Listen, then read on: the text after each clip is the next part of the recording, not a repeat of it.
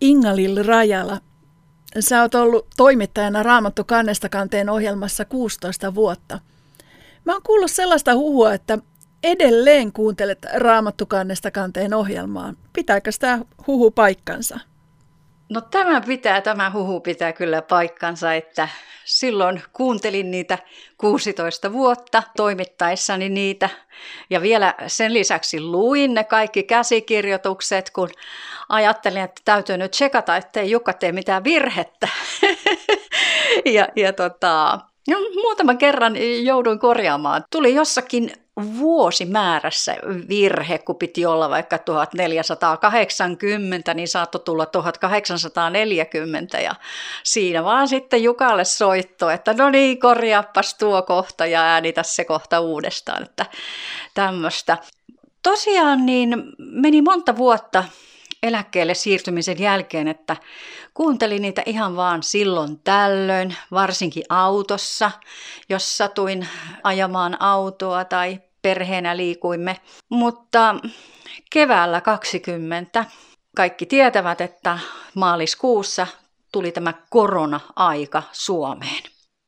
Ja silloin jotenkin tämä vapaa-ajan määrä vähän lisääntyi minullakin ja tuntui ihan, että no mitä mä nyt teen illalla, okei, ei ole mitään kokousta. Et no kuuntelenpa Jukka Norvannon raamattu kannesta kanteen ohjelmaa ja ryhdyin sitä kuuntelemaan ja huomasin jo parin ohjelman jälkeen, että olin jäänyt koukkuun. Ja oikein nauratti tämä, kun niin monet ihmiset olivat vuosien varrella kirjoittaneet, että kuuntele Jukka Norvantoa ja olen nyt jäänyt ihan koukkuun. Tai joku kirjoitti, että joka ilta, iltateetä juodessamme, niin me kuuntelemme Jukkaa ja niin edelleen, että, että jotenkin ne kaikki kirjeet, ne tuhannet kirjeet, mitä oli tullut sinä aikana, kun toimitin ohjelmaa, niin nekin alkoi ne kirjeet elää uudella tavalla. no joo, minä olen nyt ihan niin kuin yksi näistä kirjeiden kirjoittajista. Mitä sä ajattelet, millainen konsepti Raamattu kannesta kanteen radion kautta on?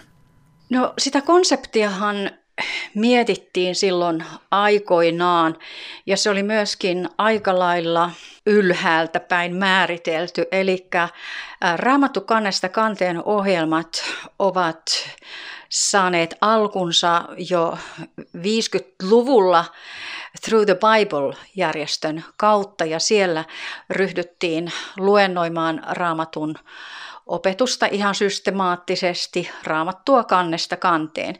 Ja tämä järjestö, joka sitten syntyi, niin on määritellyt miten se tulee äh, toteuttamaan. Eli ympäri maailmaa kymmenillä kielillä, mitä näitä raamattu kannesta ohjelmia äh, lähetetään, niissä on suurin piirtein sama formaatti.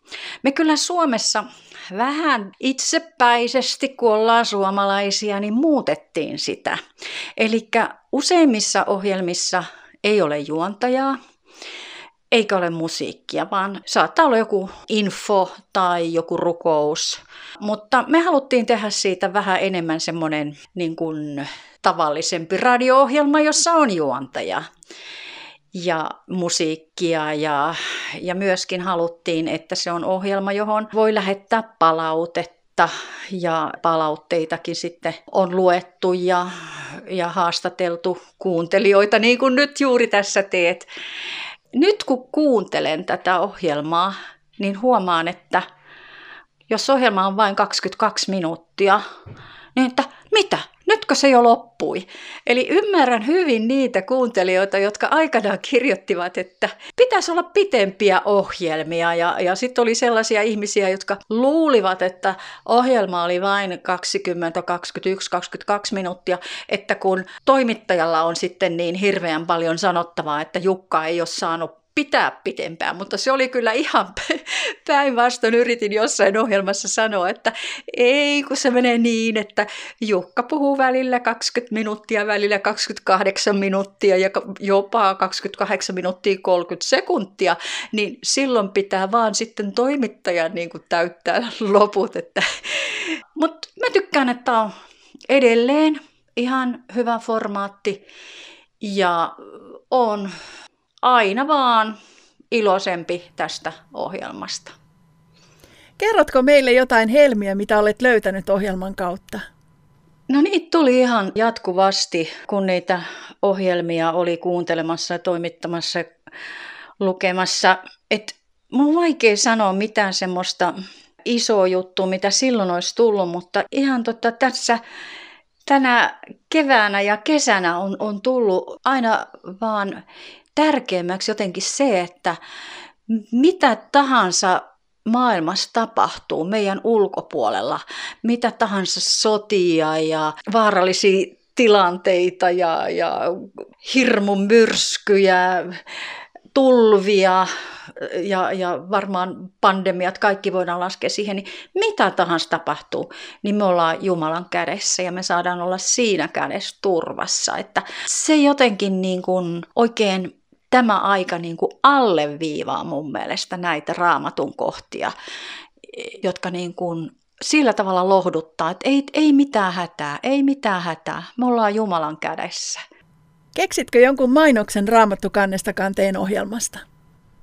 Joku semmoinen nyt ensimmäisenä tulee mieleen, että ei päivääkään ilman raamattu kannesta kanteen ohjelmaa. Nimittäin nyt jos esimerkiksi jää multa joku kuuntelematta jostain syystä, niin mä kuuntelen sen sitten mun puhelimella sieltä raamattukannesta kanteen kuuntele-sivulta. Ja, ja sitten kun oli toi ensimmäisen Pietarin kirje ollut, niin mä olin sitten niin innoissani, että mä haluan heti kuunnella sitten, mitä kerrotaan toisesta Pietarin kirjeestä. Ja lauantaisin ja sunnuntaisin, niin kans pitää kuunnella, että ei päivääkään ilman raamattu kannesta kanteen ohjelmaa ihan oikeasti.